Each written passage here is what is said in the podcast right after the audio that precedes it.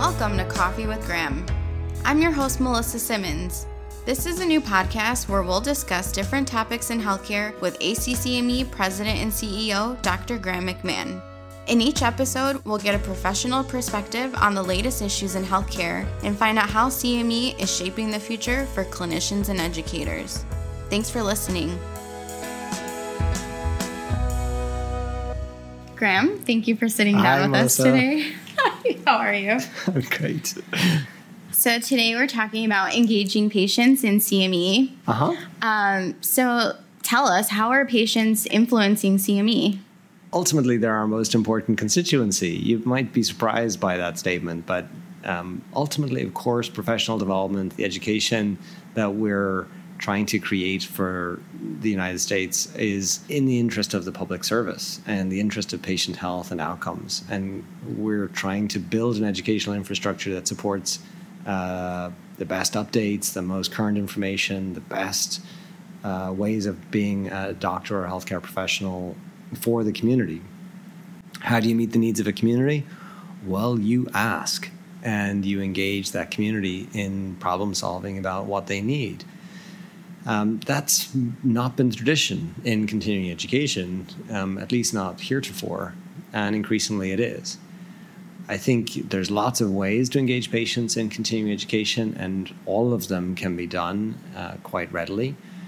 Um, all the way from engaging patients in planning committees for continuing education so they can help you understand the needs of the community that a CME provider might face, to engaging them very deliberately as faculty in a CME program, whether it's educational activities at the bedside of a patient or bringing a patient into the educational environment so they can share their story.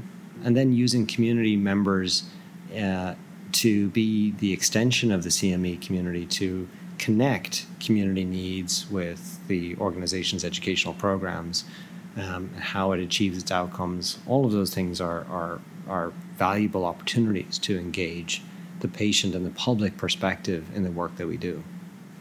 So, I attended all three patient engagement tracks at the annual meeting. Um, we had about 14 patient partners in attendance. How exactly are patients using their experience to make informed medical decisions? Well, they're incredibly influential in bringing context and meaning to uh, clinician education.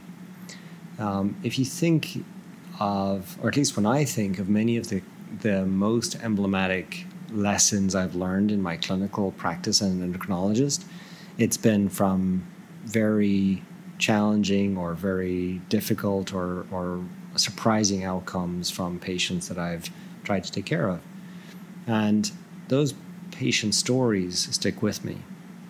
Uh, so, the first thing I think is that whether you're trying to teach how to prescribe something or how to perform an operation or, or how to communicate or how to even audit your practice, your patient community are really useful allies to bring context and meaning to the story and the, and the learning that you're trying to communicate. Even if it only is to say, this is what happened to me, and this was my experience of this particular illness, or this particular medication, or this particular surgery, or this is my connection with my community, and this is why it's important to me. Those are memorable stories, and they provide a lot of context and value. So, how can healthcare leaders benefit from including patient partners in their CME program or educational strategy? Well, I think it's bi-directional. I think the first thing is that they increase the value of their educational programming by engaging patients. Um, going back to bringing patients to grand rounds, for example, uh, not just helps improve the value of that educational experience, but also communicates the value that the organization has in their patient perspective. So it can be bilateral. You're demonstrating to your community how to engage with the patient in a public environment and that you value their perspective. And we have a variety of um, things written on our website about how to actually go through the motion of recruiting a patient to be engaged in a continuing education activity, how to talk to them, what to say to them, how to uh, navigate the waters of recruiting an individual patient as a faculty member in an educational program. And it's not that hard. Some of my most memorable educational activities that I've put on have been with my own patients who I've brought to auditoria to share their story and our short story together um, to teach endocrinology, for example. Well, that's an interesting point that you make about valuing your patient. How how do organizations make sure that they value their patient voice? Well, I think representation is absolutely key. So demonstrating that you've intentionally activated uh, a patient advisory committee for the organization, let's say a hospital, a clinic, or a society, for example, a medical specialty society. But then, secondly, demonstrating through actions that you're listening to that representative body. And that same thing is true for uh, putting patients as planners on a CME committee, for example, or developing an educational strategy for an organization, is then not just asking their opinion, but then following through and doing some of the things that they recommend to you. Uh, that representation, visibility are things that we've tried to abide by here at ACCME through our inclusion of patients and public representatives on our governance, but also at our meetings and in our outreach activities. We're continuing to uh, do the best we can to practice what we preach. So, during the breakout sessions, I heard the terms elevating hierarchies and respecting hierarchies. What does that mean in relation to CME? Well, hierarchies uh, generally refer to these power dynamics between um, either levels of clinicians or between clinicians and patients, for example. And traditionally, there was, of course, um, a, a, patriarchy, for want of a better word, between uh, physicians and their patients. Patients were told what to do, and if they didn't do what they were told to do, that was their problem, and um, shame on them. And we've evolved substantially from that old model of telling patients what to do to creating collaborative models of uh, decision making and uh, de- determining care based on patients' values, not just on the declarations of an individual clinician. Now, of course, there are many circumstances where clinicians have to make emergency or urgent or important decisions, regardless of what a patient's uh, wants might be, because they can't be determined, for example, in a resuscitation room or on another on an operative table, for example.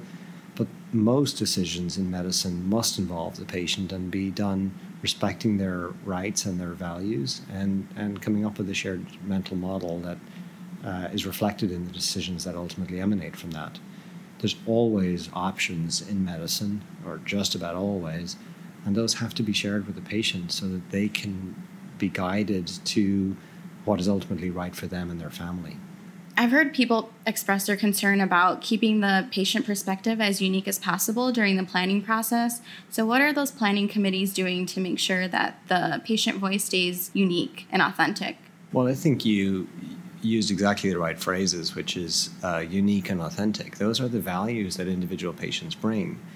Um, if they're on a planning committee because they have an axe to grind, that's not necessarily a particularly constructive engagement of that patient um, you want people on a committee who can be as representative as possible. Of course, no individual can be representative of the entire patient community that uh, an individual clinician or an entire organization serves, but they should be representative of the overall values and beliefs of the community that the organization does serve as much as possible and be a, a, a responsive agent to say, you know, these issues are big in our community, whether it's opioids or chronic illnesses or access uh, to care or environmental health, whatever it is around that community should be reflected in how that patient's voice is celebrated. And then I think you want to orient the patient to serving on a panel, help them understand what a planning committee does and what their perspectives, uh, what kind of perspectives are welcome, and then uh, making a point of soliciting their input when the at the right opportunities, and then following through on on reflecting on that and making decisions that are right for the planning committee based on a variety of inputs that includes the patients. What are some of the challenges that we see with healthcare professionals and patients working together? Because it's pretty new experience. Well, collaborative decision making is hard and it is more time consuming than declarative decisions. Of course, it is. Uh, much more difficult to say, well, what's most important to you when we're making decisions about which medicines to treat you with, rather than saying the right medicine is X. That's not, uh, you know, that's much more time consuming. Now I have to ask you how you feel about things, I have to solicit your values, what's really important to you. So, collaborative decision making yields much better outcomes for patients. It is a more um, rewarding experience for the for the clinician if they engage with it, um, and it's incredibly important to just respect people uh, in this way. So I think the key thing is that it to acknowledge it requires training, it requires additional support, and most importantly, kind of requires as much as possible uh, additional time, even if that time allocation is modest. Shared decision making just requires an investment, again, in people and the way in which they spend their very precious time. So, where can CME providers go if they want to include patients in their program? Or what can they do, or where can they look? Well, we have a variety of resources on our website. Uh, we've been working with uh, PCORI uh, to develop a variety of resources that are additionally helpful for CME providers to engage patients constructively in the planning and the strategy and the delivery of their educational programs. Uh, so I would say that's the best place to go. Great. Well, thank you so much, Graham. As always, pleasure, Melissa. If you enjoyed this conversation, we're always looking to extend the discussion on CME. Feel free to reach out with topics you'd like us to cover or let us know how you're addressing these issues in your organization. Thank you for listening and catch us on the next episode of Coffee with Graham.